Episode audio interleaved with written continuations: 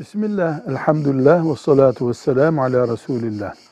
Resulullah sallallahu aleyhi ve sellem Efendimizin öğlen namazının farzından sonraki sünneti yer yer dört rekat kıldığına dair bilgimiz vardır. Ama ilk sünneti sürekli dört rekat kıldığı gibi öğlenin son sünnetini de sürekli dört rekat kılmadı. Bu nedenle Müslüman vakti var, imkanı var, öğlenin son sünnetini dört rekat kılarsa faziletli bir iş yapmış olur.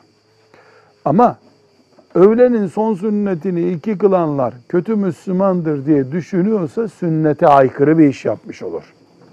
Çünkü sallallahu aleyhi ve sellem Efendimiz bize güzellikleri, daha sevaplı işleri göstermiş, tercihi, imkanı zamana bırakmış, Müslümanın özel şartlarına bırakmıştır. Velhamdülillahi Rabbil Alemin.